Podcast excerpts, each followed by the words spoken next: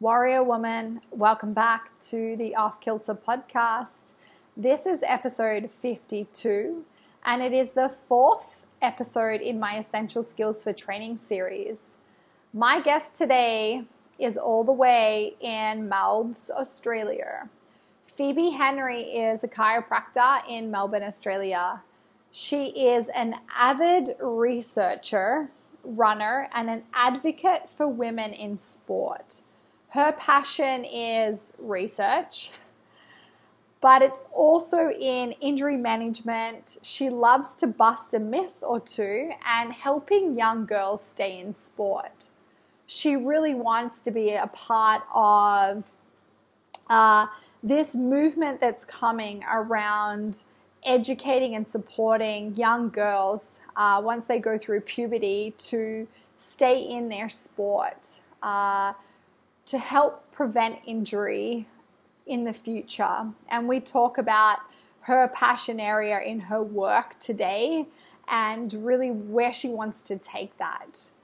So, in our conversation, we talk about loads of stuff. Uh, as she'll say, she loves a good uh, chat, and we could really talk for hours. So, we cover her personal story, uh, her history as a gymnast, uh, and some of the conversations that were never had as a young female athlete in a competitive sport uh, around changes in body, body image, eating disorders. Uh, we talk about periods and breasts, which uh, really led her into pursuing chiropractic. And now her passion really is within the female space and helping young girls stay in sport uh, to prevent injuries and to really support their body image. So, we talk about her training practice today, what that looks like, her processes, her methods, uh, why she started to train with her cycle. And then we dive into why young girls don't stay in sport and how we can support them. So, we look at the research, uh, we bust some common myths about injuries, hormones, and our breasts. We talk pelvic floor and how to find the right sports bra. Uh, as I said, we cover a lot, and we really could have a podcast episode on each of these things. But uh, without further ado, I welcome you to the fourth episode of the Essential Skills for Training series with Phoebe Henry. This is the Off Kilter podcast. It is about breaking rules, listening to your ovaries, and coloring outside of the lines. Each week, we will connect and be in conversation about how to reignite your sexuality, feel powerfully graceful, and deeply connected to your body, all while navigating life. I am your teacher, Amy Kate Burr. Okay, welcome to the fourth episode of my Essential Skills for Training series. I am here today with Phoebe Henry. Phoebe, welcome to the podcast. Thank you. Thank you for having me on. I'm very excited. Yeah, thank you for being a part of this series, this Essential Skills for Training series. Uh, yeah, I'm super excited to have you here. Uh, and really, the intention behind this series was to bring together women who are athletes or advanced in their sport or their practice, or teachers or coaches or practitioners that work with females. Uh, all are and what i what we're discussing and what i'm super fascinated about is the how to train like the process and the method behind it. And uh, actually like cultivating a training practice uh, and so today uh, and i thought we'd start with your story about what you do uh, the work that you're in and your personal story about how how you got into the work that you do and then move into your training practice and then talk a little bit about you know your work with females female physiology i know a few posts ago you did some uh, bust a myth instead of bust a move. So I love yeah. that. I'd love to like talk about that, like cover some of the topics that you spoke about. Uh, and then I really want to end on the conversation around uh, supporting your breasts. And I thought I really love that post as well. Uh, and then, you know, we'll see where it takes us. cool. All right. Just a little bit to cover today. That's all. Yeah, good. just a little bit to cover today. so let's start with yeah. I'd love for you to share like what you do now, uh, and yeah. then kind of go into your why behind it. Yeah. Cool. Uh, well, I am a, a chiropractor practicing in Melbourne. Um, I focus mostly on um, like injury management. So in um, in active individuals, it doesn't have to be elite athletes. Just you know, it can be a weekend warrior, um, people who are interested in being more active as well. Um, and then I also have a, a, really big interest in injury reduction um, and methods that we can be implementing, whether it's in grassroots sports um, or in individual like our runners or in our more elite aspects um, training as well on ways that we can um, help reduce and prevent injuries from occurring. Um, and doing this in the most effective and evidence informed and patient centered way possible because um, we know that that's going to be super different for everyone. Um, and that's where like the big female influence comes in. Um, so for me, like starting as a chiropractor, I realized there wasn't heaps of specific female centered research, um, particularly for like our puberty girls and our post-pubescent girls as well. So that's a really a, a keen interest of mine at the moment. Um, but I guess like going into how I got into that and behind my why, um, I was a gymnast growing up. So I started at the age of six um, and initially got into it just because I loved being upside down and climbing up on all the furniture at home, like a classic annoying kids. Um, just yeah, and going to gymnastics kind of helps me like go of that energy um, in a Phoebe type way. So from the start, like it was just a bit of fun, um, and then you know as you get older, became more kind of training and goal orientated um, and like my max sales training was like 25 hours a week so i wasn't elite but um, i was still training quite a lot um, and during that time like I, I, suffered quite a lot of injuries um, and i was quite lucky in terms of i didn't do any like major things but the worst I did was the dislocated shoulder, um, which ended up pushing me out of the sport at 17. But along the way, like I, I did other injuries and um, I suffered like a lot of um, kind of conditions or things that I was quite embarrassed to talk about.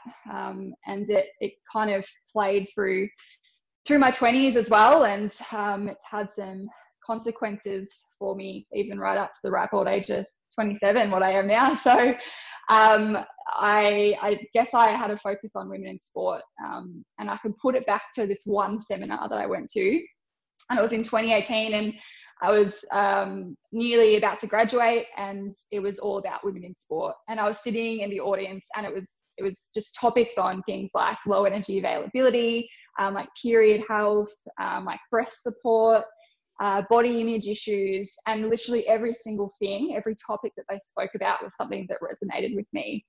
Um, and that was something that really woke me um, and essentially was the big driving force I realized as to why I actually became a chiropractor in the first place. So it wasn't something that I really realized um, I'd got into chiropractic for until really those late stages just before I graduated. And now it's a really big um, like a driving force of why I'm doing this and where I want to take it as well. So, um, yeah, that's kind of a, a, summary of the past 20 years.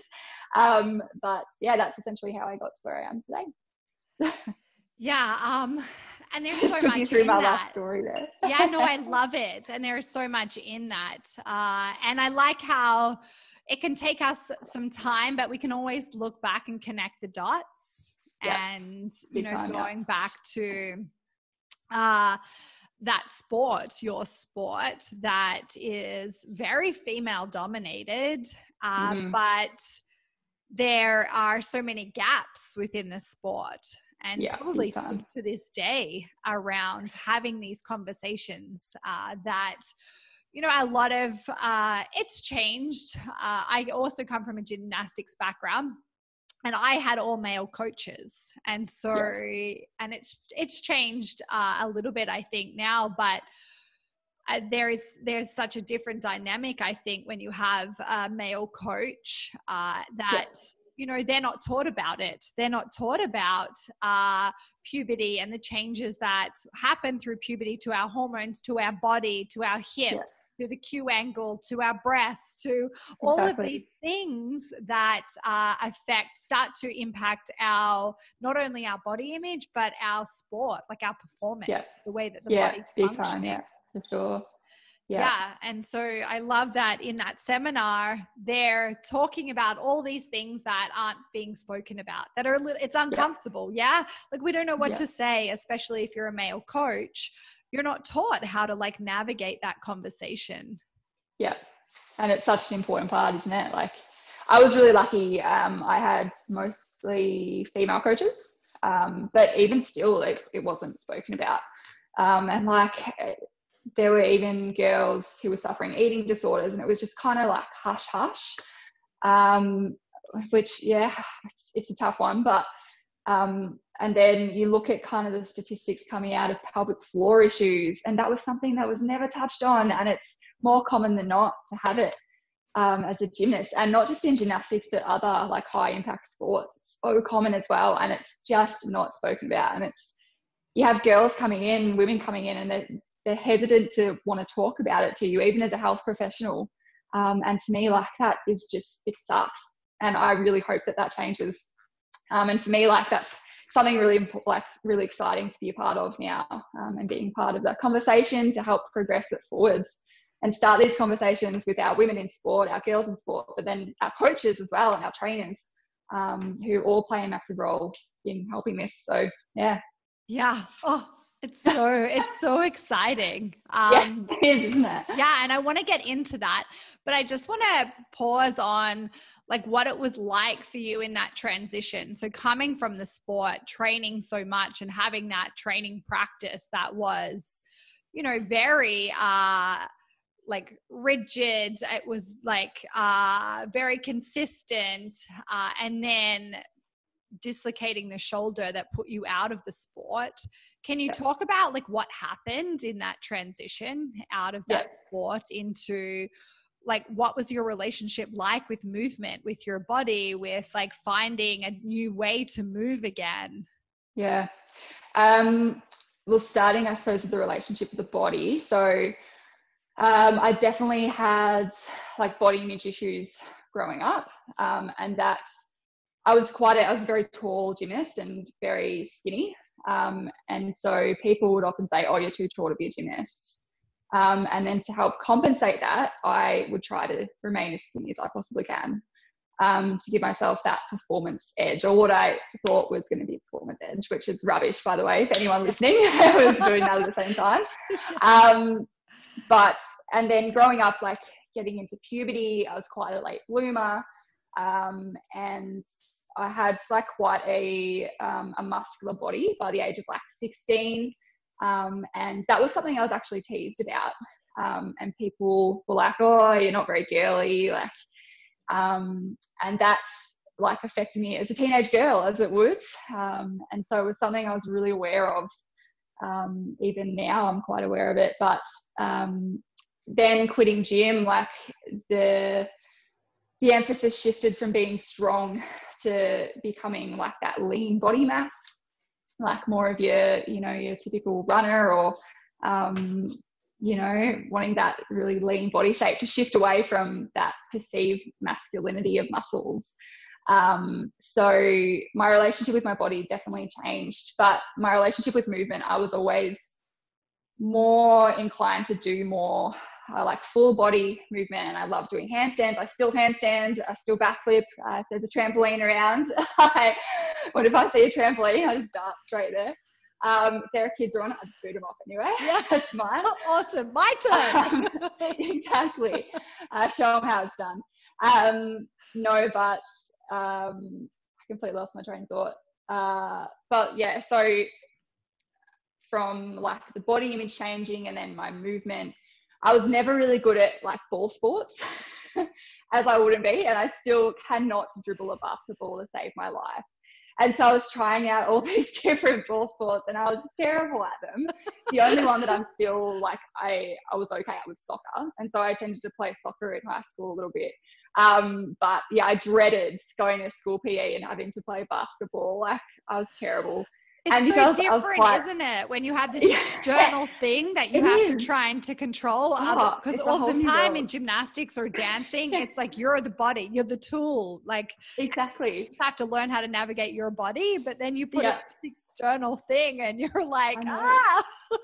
I know. I remember in year twelve, so I was just playing school footy, like school AFL, um, and I was put as full forward, which for those who don't know, AFL is like the most important or one of the most important positions. you got to kick all the goals essentially. Um, and because they're like, oh, Phoebe's like, you're quite athletic, go full forwards. And within 10 minutes, I was pulled from full forward to right at the back of the line.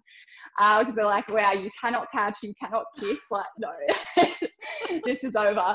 Um, so, like, although I was quite athletic, I was just not good at like hand-eye coordination sports, um, which is something I'm trying to improve. But um, yeah, movement for me has always been more of um, like full body, being upside down, um, fun stuff like that. I think it's fun anyway. yeah. So transitioning out of gymnastics and then like what did the movement practice look like what did your training practice look like you mentioned running so did you get yeah. into running yeah, that's when I, I started running and I, I still enjoy running, um, but I just do it for different reasons now. so back then, like I was running um, to maintain fitness and that was pretty much all I was doing. I didn't do, I mean, I did like probably basic body weight stuff, um, but nothing, didn't do any heavy, heavy lifting, um, which was a shift away from what my training was as a gymnast. Um, so then my body changed as it would, and like I was only 17, so um, it was yeah, it happened quite quickly. Um, and then yeah, and then my body changed again. Like I ended up putting on weight, um, as you do, and um, yeah, shifted away from definitely more of the the weights to just the endurance focus, um, which has changed again now. Now I'm ensure I do a bit more balance of everything, um, and I still enjoy to run, but now I just run for for me, and it's um, it's more of like a meditation, I suppose, um, than you know running to keep fit. I suppose. Yeah. Yeah. And then the running did that because I know when you were studying, you did your major research project on yeah. uh, running mechanics, like the yeah. gait or uh, the, was it the hip flexor or the, yeah, yeah, so I was looking at how uh, like the pelvis or the hips move when we run, um, and whether that is like associated with lower limb um, biomechanical anomalies, um, things like that. So yeah, my running, I actually didn't run to be honest last year much.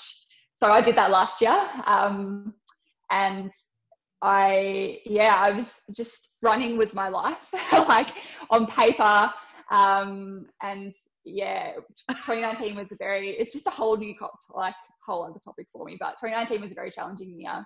Um, in terms of doing research, um, I was teaching for a bit as well. I feel like I was outside of my comfort zone the entire year.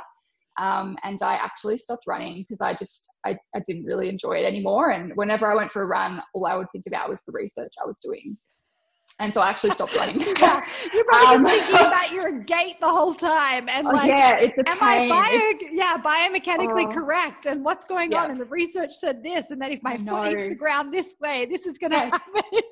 yeah. That was me. That was all I thought about, um, and so naturally, I just wanted to stop and get away from that. So I, yeah, I took a bit of a break from running, but now I'm back into it, and um, yeah, it's, it's a it's a different form of meditation for me, really. Yeah, and it sounds like like all through so from 17 to 27, so the last 10 years, have there been a lot of like shifts in like your beliefs around like training and what is training and what is movement and and having a training practice? Could you talk about yeah. like those those shifts and like where you are now? Um, you know, what does your training practice look like and yeah. Yeah. Um I guess uh, like going back to like 17, 18, um, or early 20s, like I was still quite active. Um, and then I took a gap year and I went to Canada and had a great time. Um, spent my time in Jasper in the Rockies. Um, and yeah, had the best time. And I definitely did not train, to be honest. Did some hiking, but also drank a lot of beer and, um, you know, lived the life of a 19, 20 year old. So um, my relationship with exercise definitely changed then um, and subsequently put on quite a bit of weight um, and then came back to Australia and um, I got more into um, particularly because that's when I started studying chiro so I was a lot kind of more aware of the influence of moving on my body.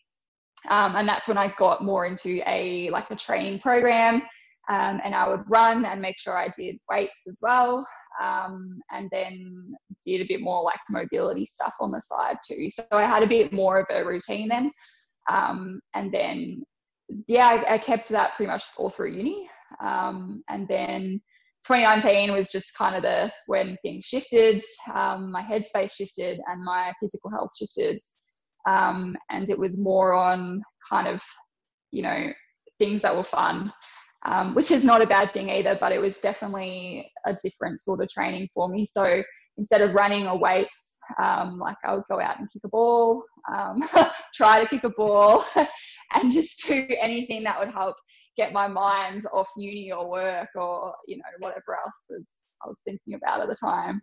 Um, but again, that shifted this year, so got back into the running, um, and I'm doing more of um, like a, a training schedule, I suppose.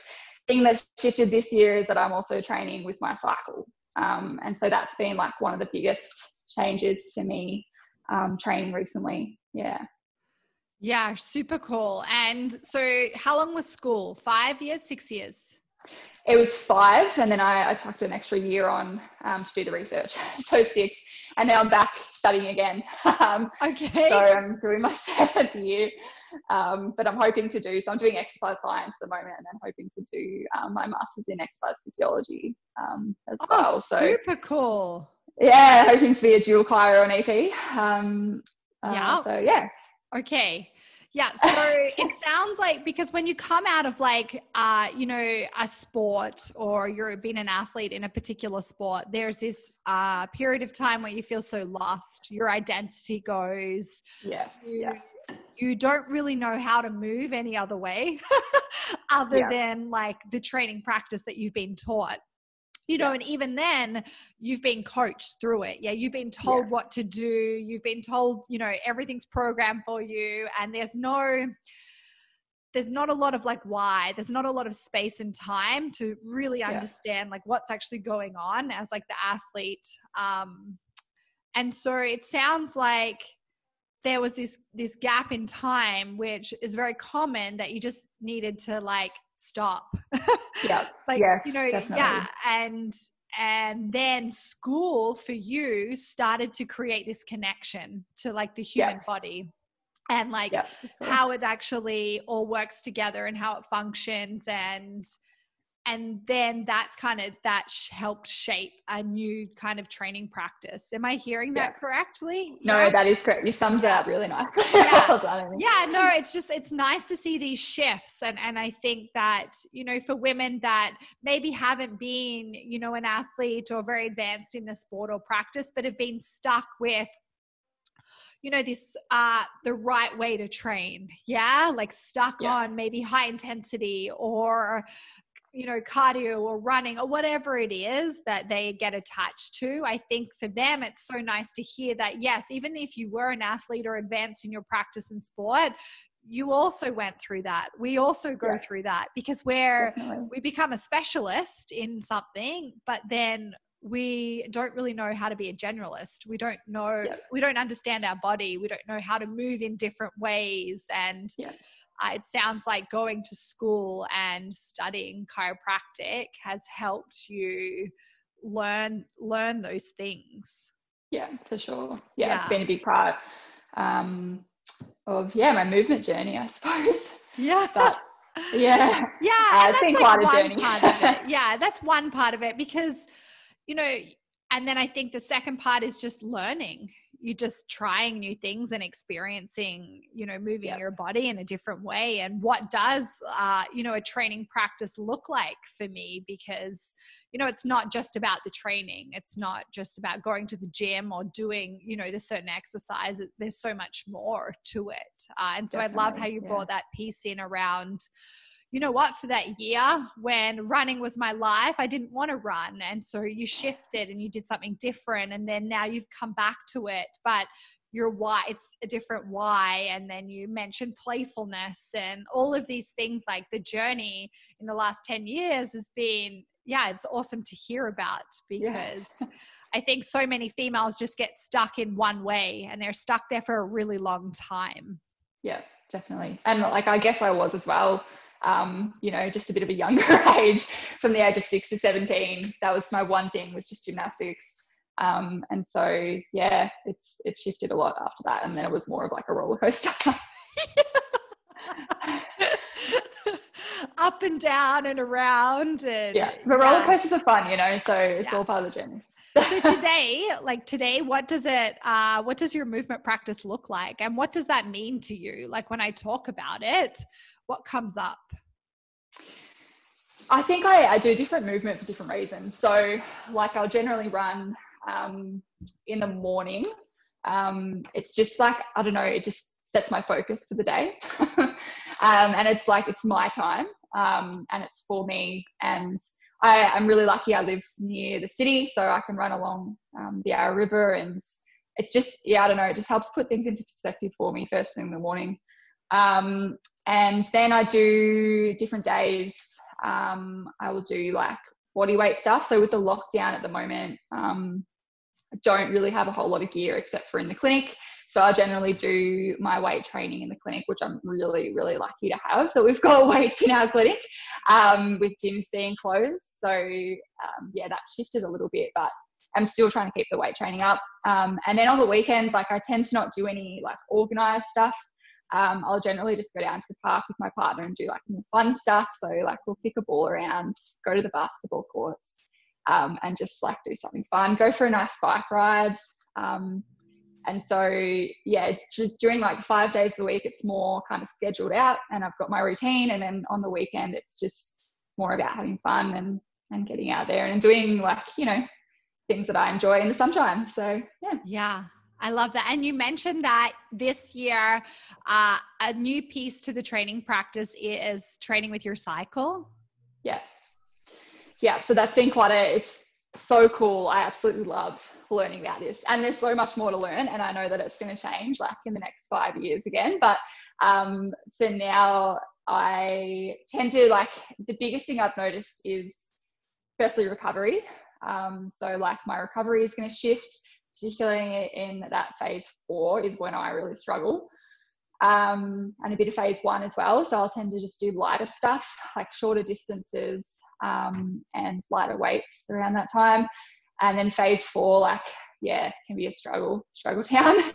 um, but I just tend to have either lighter sessions or I do some extra recovery stuff that I enjoy, like I'm not really a big stretcher or foam roller, um, but that's kind of when I tend to enjoy doing that the most. So I'll incorporate extra recovery stuff in that phase four. Um, and then phase two is when I just power it out and I go for it. Um, but yeah, it's been it's been really cool um, to to learn about that. And I think the other thing is also it's kind of like if you're feeling off or tired on a certain day, um, it's quite comforting to know that that's it's just part of the cycle. Um, and like for me, that's been quite an important part of keeping motivation going. Um, because we know that movement's still really important, but if you're feeling off, it's just it, it's probably just your hormones going up and down. So um, for me, like the education around what the hormones doing and why your body's feeling like this has just been as important um, or as like key in changing my training um, as actually like adding in those extra tweaks or that extra recovery, um, which has been really cool. So yeah. Yeah, where did the curiosity come from around it? Oh, that's a good question. Um, I suppose, like, I've always been aware of it, um, but it's been quite a new thing for me to incorporate myself. Um, and I suppose like I'm quite a research heavy person, um, which is good and bad, but I tend to follow the research like quite meticulously. Um, but because the research is getting a little bit better now and we're getting a bit more, it's I'm definitely starting to use it more. Um, but I guess like you know the people leading the way, we've got Stacy Sims. Um, uh, I was lent her book by my amazing sister. Um, she actually introduced me to Stacy Sims, so shout out to Eddie um, for doing that for me. Yeah, um, and then um, like all the research is behind FitrWoman, so Georgie is amazing. Um, yeah, I think that's just how I got really into it. was just the evolving research, I suppose, behind it. Yeah, which Getting makes more sense. like mainstream you, now too. Yeah, if you uh, come from a research background, and especially if you're practicing and working with females, uh, that yeah. you get curious about it. Uh, yeah, yeah. So yeah, I was just interested uh, to know like where it where that comes from uh, like the yeah. curiosity when a female starts to l- learn to train with her cycle whether it was from like a pure training performance perspective or whether it was just a curiosity around just her cycle or the research and so mm, yeah i guess like the the injury side of things as well so um, there's been quite a bit of research on like females and acl injury rates um, particularly in the AFLW here. So that's been quite a big topic of debate in the last couple of years. Um, so I guess that kind of spooks my ears a little bit um, in terms of the injury management side of things. Um, and then training with the cycle, but yeah, that was a whole new level on top of it. Yeah, I remember they did an article in one of the newspapers. I had a client, a client that I used to train in Melbourne, send it to me. They did it mm. in one of the Melbourne newspapers on the female AFL team and how, yeah, yeah the research behind the the ACL injury rates. Uh, yeah, and yeah, like, it um was in one of your bust a myth yeah, yeah. so it was, yeah. So we know that ACL injuries are higher. Uh, in the AFL in particular, they're like five times um, higher than the rate of men's ACL injuries. Um, and then the big myth is that hormones is the reason behind that. Um, and that's actually not true. Um, so we know that there are so many things that go into this puzzle. Um, and hormones, like, yes, they may play a role, but it's probably only quite a small role. Um, and because that's something that we can't exactly change, um, we want to focus on things that we can change and the things that we can influence. And that is things like our biomechanics, like how we land, um, and doing more like incorporating that training from a younger age, particularly around that puberty, and then strength and conditioning, um, and like practicing changing of direction, so things like cutting.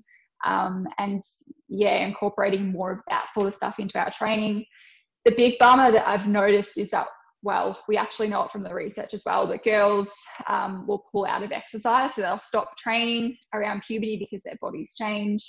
Um, and that's then again like shifts what they know and how they can perform with their body and their skills. And then they'll go into sport later on in life.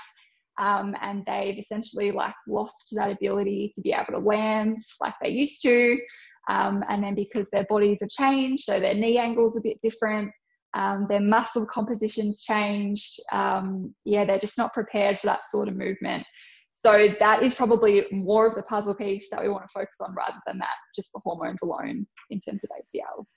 Yeah, and I love how uh, yeah, I love how you talk about it and how you bust that myth because it's starting to come up a lot. And when people are talking about it in this space, like training with your cycle, this is one of the things that gets mentioned. Is this, you know, we're at increased risk of ACL injuries. Uh, but uh, yeah, you just said it beautifully because it's it's actually that a lot of females they stop sport when they, like you said when they go through puberty, uh, they tend to not do strength training and conditioning. You don't find a lot of females in the gym, uh, you know, through yeah. high school. Uh, no. And then again, we have the hip, we have the Q angle. So, yeah, there's a little bit of a biomechanical, but again, it comes down to like the process and the method, the training. Yeah. Yeah, you, exactly. Strengthen the conditioning, you uh, work with a coach or a practitioner to make sure the body is balanced, uh, and you're doing particular exercises that you're reducing that risk.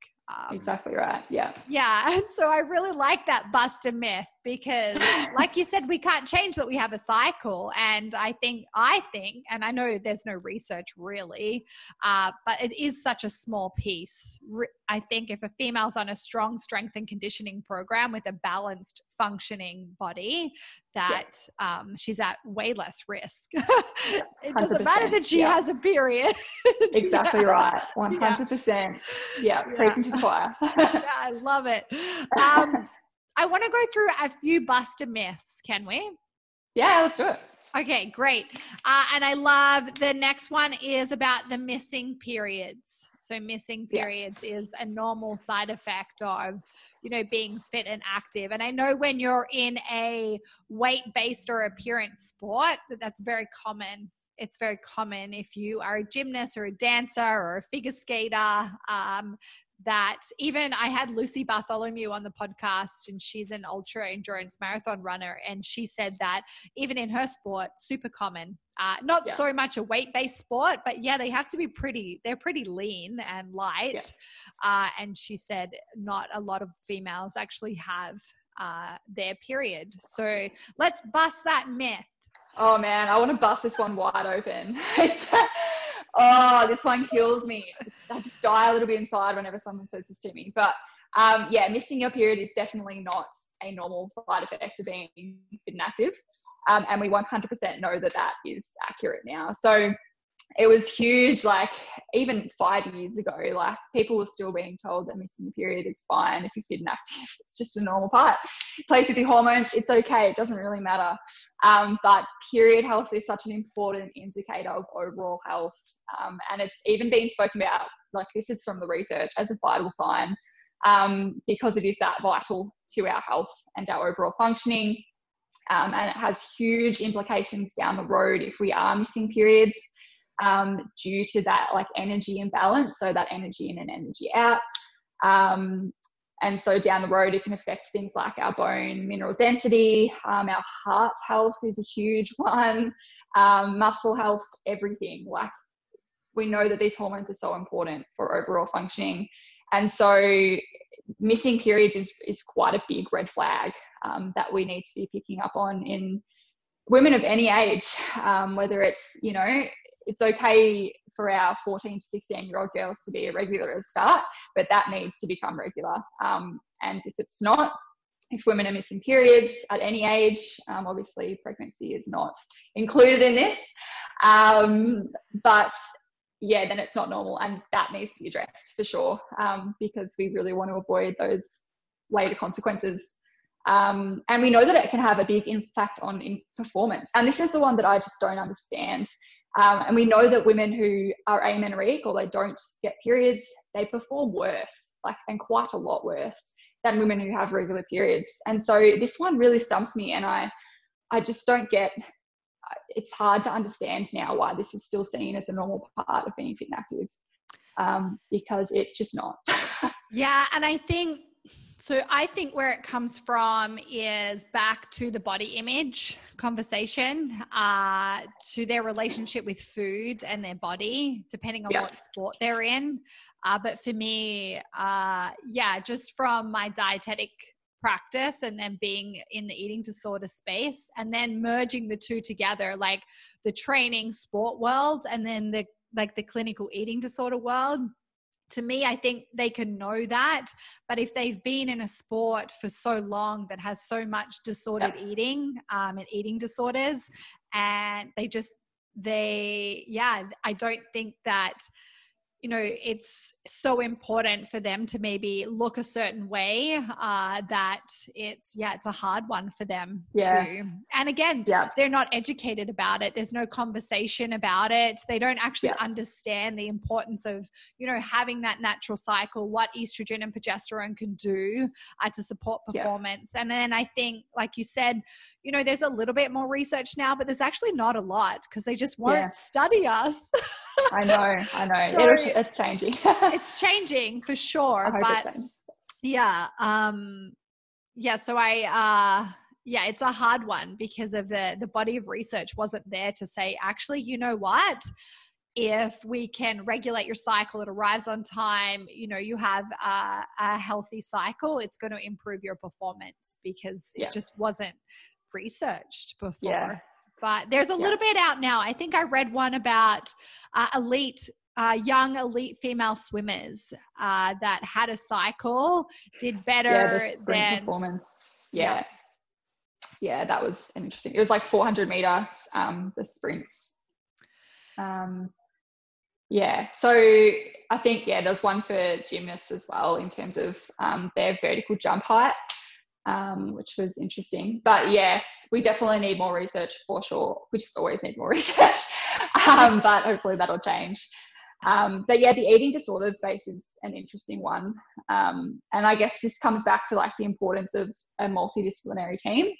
Um, and like quite often we'll get athletes coming in who actually don't feel that comfortable um, talking to people about this. So if someone opens up to me about it, like it's on me to have that conversation and educate them and then to help support them so whether like we go along with a session um, to a sports dietitian or a psych um, and just make sure that support's there because yeah it can be a really difficult um, area to navigate for sure yeah it um it's and it's quite common is low energy availability and they've renamed it yeah. so when i was uh, in school through university uh, it was always the female triad, yeah. and now they've renamed it to RED-S, uh, which uh, and now they're putting a lot more i saw in the australian institute of sport they've got a lot of resources they're putting a lot of attention to it. And this is not just for females like athletes uh, this is just for females in general.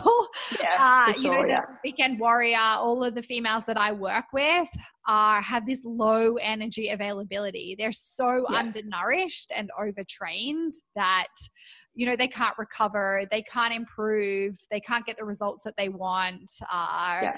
yeah so yeah do you see it a lot topic. through the clinic uh, yeah yeah we do um, which is unfortunate but like you know also kind of understands um, how that's happening uh, but it's really like it's exciting for me to be able to help change that um, as well so yeah, I think there is a lot more work um, that's being done in that space. Like Gymnastics Australia have actually got a, a body positivity program out now, um, which is awesome. Um, and yeah, I think sports are really starting to take notice that they need to change um, education, like probably from a younger age as well.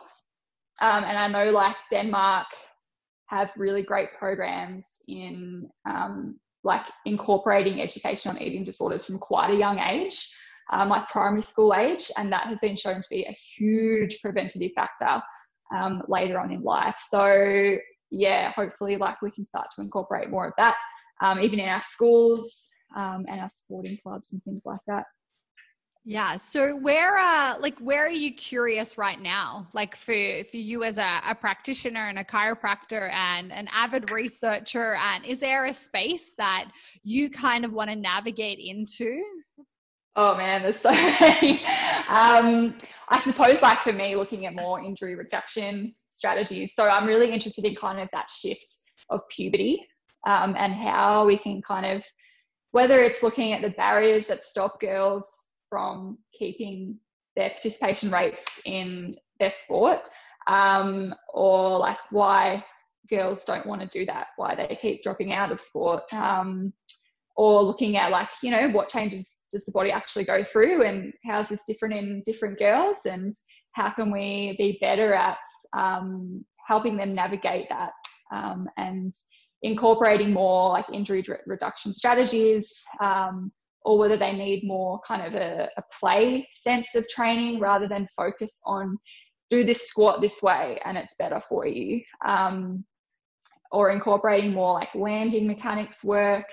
Um, like we know that men and women tend to land quite differently, um, which has also come into like the injury debate for ACLs. So women will tend to land with a stiffer knee um, and like a straighter torso, and that just makes it more of like a knee dominant activity. So they'll tend to use their quads, whereas men will land with a, a more bent knee and their torso will be more lean forwards. Um, and this makes more of a hip strategy. So men tend to be a lot better at kind of absorbing these forces when they land. Um, and like the way women land more as their knee dominant or their quad dominant isn't necessarily a bad thing. It's just if those quads can't actually handle those forces um, that are going through them when they land. And that's when we tend to run into that yeah, increased injury risk. Um, so yeah, that for me is kind of where I'm trying to navigate a little bit more. And but there's really not much out there.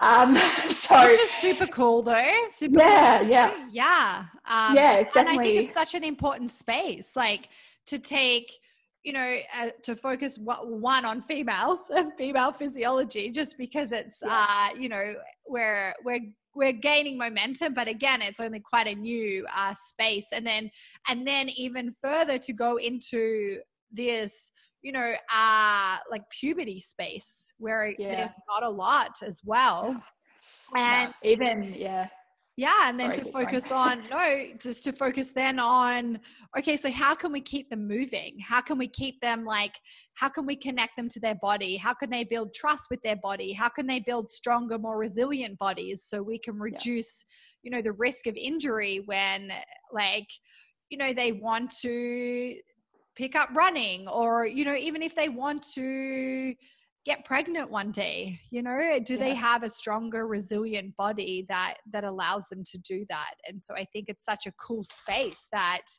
you you are super curious about.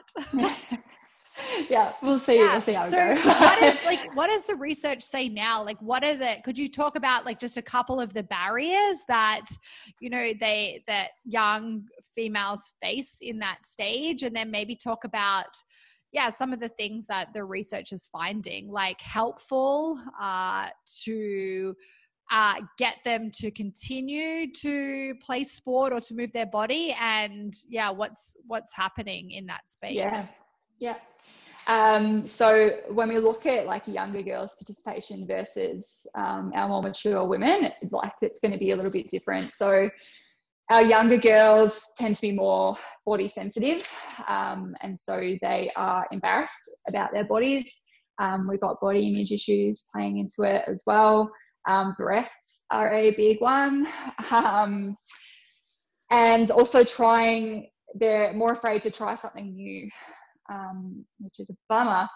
So, in terms of research for how we can change that, um, there's not a whole lot, but there are great programs out there that are actually targeting um, like this sort of awareness to young girls. So, um, like, there's really good programs in Australia. Um, I know that Change Our Game is doing a lot of work. If you're aware of that, with Bridie O'Donnell, she's amazing. I have a massive girl crush on her. She's listening. um, uh, there's also like Girls Make Your Move, um, which is huge in Victoria. Uh, so there's definitely like a changing space. But I, in terms of the research for how we can actually shift this, I don't think there's been much done. Um, correct me if I'm wrong. If anyone has found any and wants to shoot me an email after this podcast, yeah, um, share I'm it with aware. us. yes, please, please. Um, but I'm not aware of there being much done um, in terms of that. I think like the big one's going to be body image, um, which as I mentioned that Denmark study, um, which would be great if we could do something like that in Australia. Unfortunately, a lot of the research is based around um, like emerging athletes as well, so we don't really have a lot on just general schoolgirls, like a general population, um, which you know is also where we need to be. We want to target this as well, like physical um, activity is not just important for elite athletes, like everyone should be doing it. um, and it's beneficial to literally everyone. So yeah, just breaking down those barriers um, to help our girls stay active and doing things that they enjoy and things that they love um, and finding a way to move that they love and enjoy uh, i think is going to be really important going forwards yeah, there's so much in that. There's and there's so many conversations that need to be yeah. to be had around you know, we can start at like the cycle and talking about it and being open and educating and understanding what's going on with our cycle and you know the periods matter and it's normal and like we can we can work in that space. You mentioned the breasts and you did yeah. a a post and wrote a blog on support your breast friends yeah. which i really love but it's like a, and it was around the search for this like perfect sports bra of like what's actually yeah. going on and we're not even taught about that. no, it's crazy, isn't it? Like so, we look at how our feet move. Like we get shoes fitted. Why isn't it the same for our breasts? Um, but even like just going through it, like why did no one ever have a conversation with us around like our breasts? You know, that, yeah. you know, how to like look after them, how to move with them, how to choose a bra, how like all of these things we just when there's no conversation around them. Yeah. And then what often yeah. happens is that a female, she'll get breasts, and if they're quite big, she'll then change the posture of trying to hide it, especially yeah. if a lot of her friends haven't gotten it. So I have found in my work and through my own experience, my thoracic spine, right behind my bra strap, like right behind my breast, is the, the spot that is like is sticky it's hard. Like i didn't have the range yeah. there. I didn't have the control there because you want to close on down and you want to change yeah. that that posture of the spine. Yeah that's exactly right. Yeah breasts is a, a really interesting topic and there is actually really great um, research being gone into breasts now as well. So um, like we know breasts move quite a lot so when we jump they can move up to 17 centimeters up and down um, running, it's like around 10 centimeters. Um, and like how many steps you take in a minute is also associated with like how much breasts move as well. So, like for runners, that can be quite a big consideration in terms of finding a good fit. Because um, we know like friction injuries from bras cause just as many complaints is what they do like an ill fitting, like bouncy bra essentially. Um, and then we know that like it's a huge percentage. I think it's over 80% of women are not wearing the right sports, the right bra size, which is huge. Um, and then you have mastalgia, so breast pain coming into it, and that's another barrier for women to, to exercise. And like we generally see the mastalgia and that breast pain um, caused by the hormonal influences, which generally kick in around ovulation and taper off in that phase one. Um, and that's kind of the time when movement is good, but a lot of women will pull back um, from doing any movement because their breasts hurt, which sucks. Um, and we know that that can be negated by finding a, a good fitting sports bra. Um, and so that's something that I always recommend to women if they're complaining of breast pain to get it a, a well fitted sports bra, um, which can be such a confusing thing to navigate. Um, and like quite an intimidating thing to go to the shop and getting asked by these older ladies, like, "Oh, do you want me to come in with a measuring tape and, and measure around you?" Um, but they're no, darling, really you're in the wrong yeah. size. No, darling, no. just like yeah, just get breath. in here. Yeah. Get your hand in here. Pull it up here. Pull it up here. Oh my gosh, I know. Oh my gosh, what an experience. Um, but there are really good services now as well. So we're lucky around the corner from us um, I'm going to give a, a, cheeky plug to a, a place called She Science. Uh, and they are a specialist breast fitting services. So um, they will get you to run on the treadmill, trying on bras, and they've got like motion analysis software to look at how your breasts are moving and what's going to be breast for your breast, essentially. So, um, yeah, I think that that space is definitely changing, but it's it's definitely a common conversation that I have with a lot of women through the door. Um, and like your breasts are going to change through your lifetime too. So being aware that like, you know, what worked for you in your teens is obviously not going to work for you in your 30s and not going to work for you in your 50s. So, um, yeah, just making sure, you know, we're getting fitted regularly, like, um, you know, just as we go to get feet fitted and trying on different shoes, like we should be doing the same for our bra. So yeah. Yeah. It's very important conversation. It so is. Yep. you need to what would you say if uh, you have a female that maybe her breasts are a barrier or she's runs a lot or she experiences breast pain what are a couple of things that you would uh, recommend for her uh, so the first one, I mean, looking at where it is in her cycle as well, and seeing whether there are other tweaks that we can make um, that might be contributing to that. Um, and then obviously going along to get fitted. Um, depending on what sport she's doing as well, might determine what type of bra. So like runners will tend to go a um, a less um, like reduced bounce. So they'll allow more of a bounce because we know that that excessive reduced bounce is associated with more like those friction injuries. Um, so because in runners, because our breasts are going to be moving more, we're more prone to get those friction injuries. So going for more of like a, you know, 50 to 60% bounce reduction is probably going to be best. But um, for a lot of like a high, heavy impact jumping sports, something around a 70% bounce reduction might be better. Um, so it's going to be sport dependent as well, movement dependent. Um, or for our yogis, like a crop top might just be enough. Um, lucky things, I can't get away with just wearing a crop top, but um, some people can, so I'm a bit jealous of that. But um, yeah, and then um, yeah, seeing how that goes, I suppose. Yeah. Okay. Great. You need to know where you are in your cycle because it can be linked to that, and Definitely, then yeah get fitted, find the sports bra that supports your activity.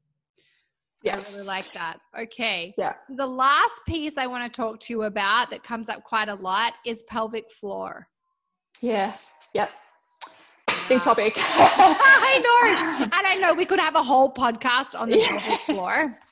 Uh, and yeah, I just want to touch on it a little bit because I'll often see women that you know a lot of women that i work with have had children. They're in their mm like late 30s in their 40s or their 50s uh, and the pattern that i've seen in the last 10 years is that they have chronic lower back pain and they have hip pain and what's happened is that they've been told to like squeeze and like do their Kegels and hold everything tight and like take a big breath in and tense everything. And then over the last four or five years, I have sent a lot of them to pelvic floor specialists. And actually, yeah. they're too on. They're squeezing yeah. their vagina too tight. Yeah, it can happen. hypertonic muscles yeah. down in their pelvic floor.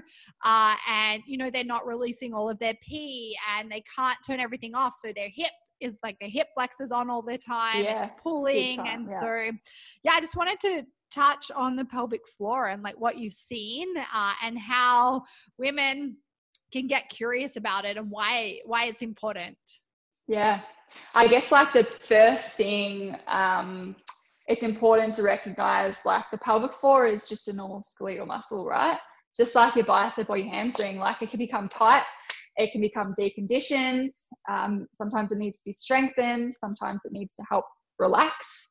Um, and so, like, once women kind of realize, oh, yeah, I actually didn't think about it as just a normal muscle, like, it kind of makes sense that we need to alter how we train it um, just as we do any other skeletal muscle. So another thing is that there's essentially two different sections that we can split it up into. So we've got our deeper layer, um, and this is the layer that essentially acts as that hammock or that sling for basically keeping in all our internal organs.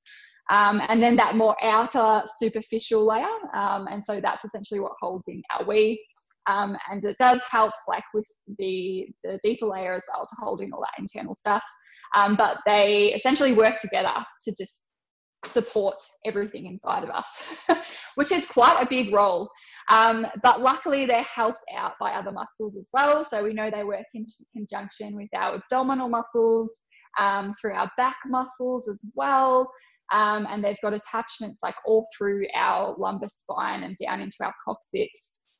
Um, so in terms of training, like we need to think of all those team players. So we need to think of our abdominals and our breathing, works with our diaphragm too. Um, and to train it like in different positions, just like we do different muscles too, and doing different tasks.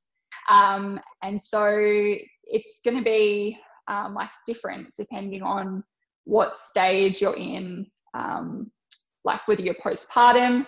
Um, but we also see issues arising in our younger girls, in our um, you know, like 13, 14 year old girls are still getting pelvic floor issues. Um, and so it's not necessarily just something that older women deal with. And that was kind of where like my big myth busting was aimed at. Um, because we see like a lot of young girls coming through who are just so embarrassed and they feel like they're abnormal to be experiencing this. But in some sports, there it's more common than not to be experiencing it. So, and it's quite an underreported thing. Huh. So what the research says, it's actually probably higher. So oh, like wow. gymnasts, for example, yeah. Um, gymnasts, for example, it's estimated around 67% of gymnasts um, report leakage of urine during activity. Um, like 50% of basketballers, 30% of volleyballers, um, and like overall all female athletes, it's around 50%. Um, but honestly, I think that's higher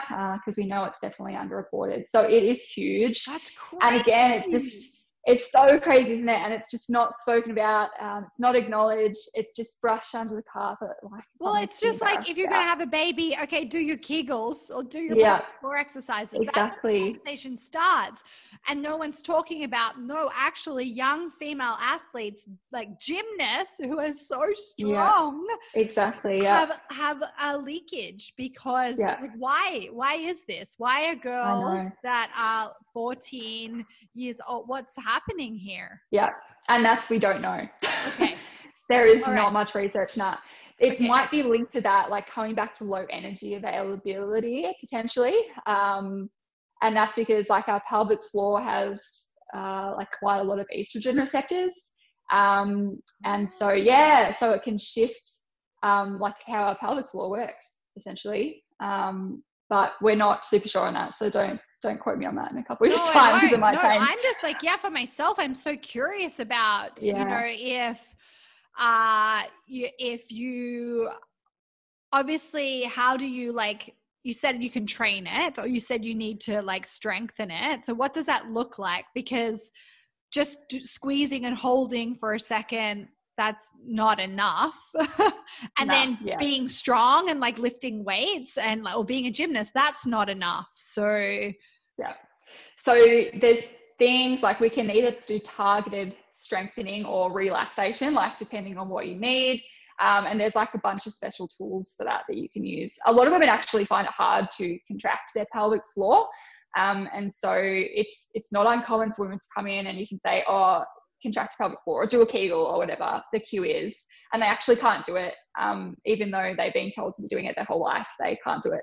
Um, so really just like re-educating women on how they can actually um, contract their pelvic floor. So something I use rather than just doing a Kegel is to holding passing gas um, and trying to hold that for as long as possible um, and maximally contracting it as well. But we got to make sure, like just with any other exercise, it's progressing.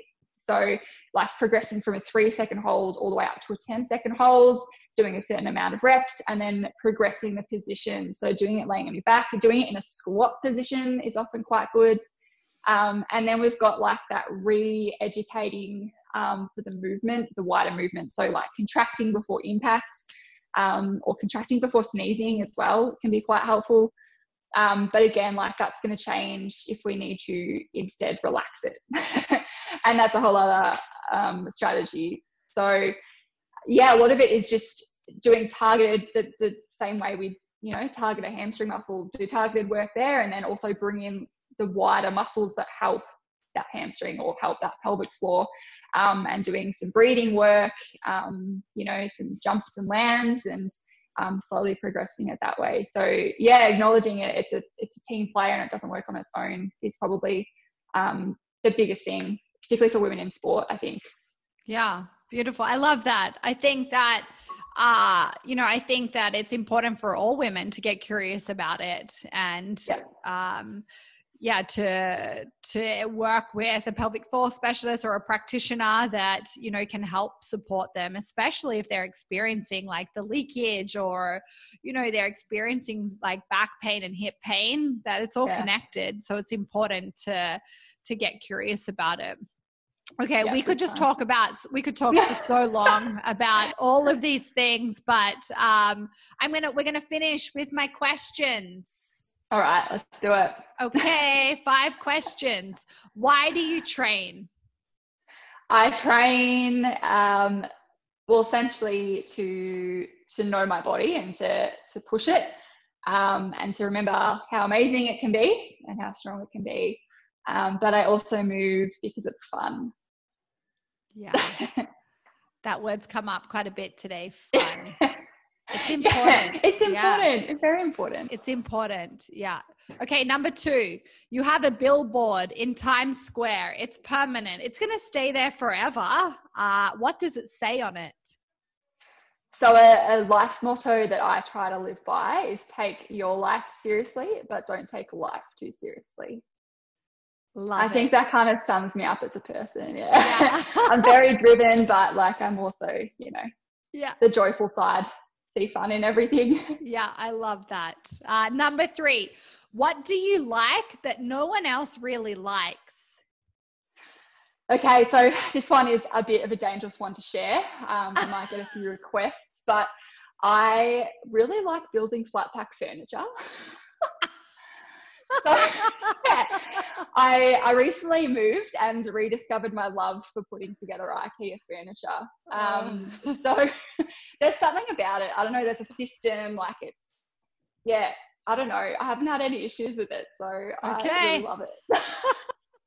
but please, like, thank God I'm in Australia and you can't just ship over your stuff yeah. for me to build and I'll yeah, ship it back. Yeah, no.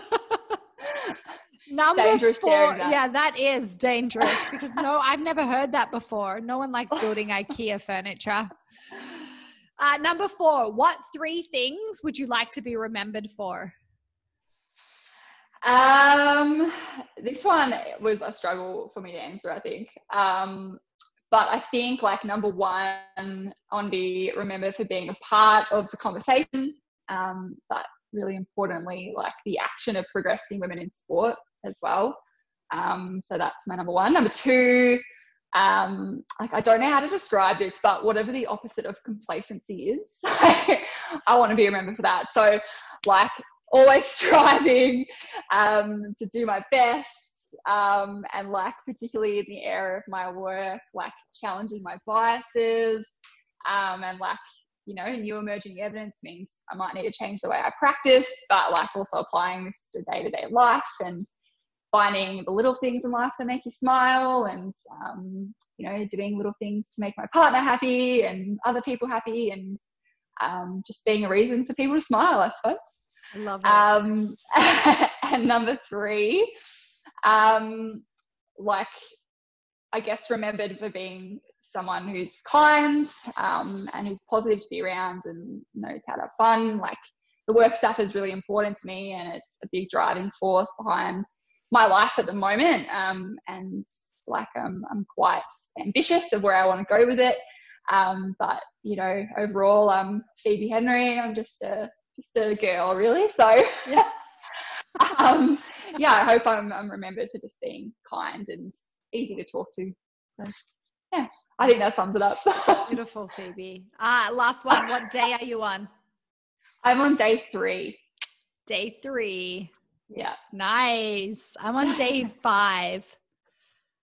Yeah, we're in the same phase. Mm-hmm. Phase one.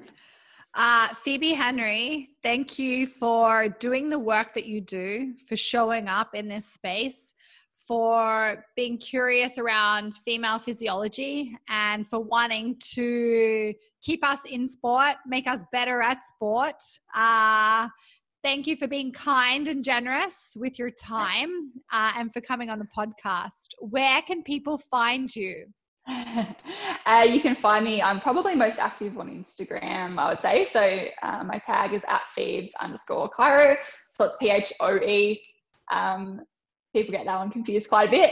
Uh, Phoebes underscore Cairo. And then our clinic page is Health high performance. Um, and got our website as well, healthhp.com.au. We've got quite a few blogs up there, um, a lot of running tips, and you know the breast biomechanics blogs up there. There's a lot of great resources um, that we um, have available for you guys. So yeah, Phoebe, thank you. You know Thank what's really so funny? I um I forgot to turn the lights on in my living room and now it's like 7 12 p.m. It's getting it's a bit dark isn't it?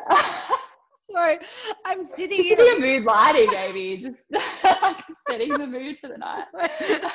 Which is yeah, I'm already lights low, you know, it's really bedtime.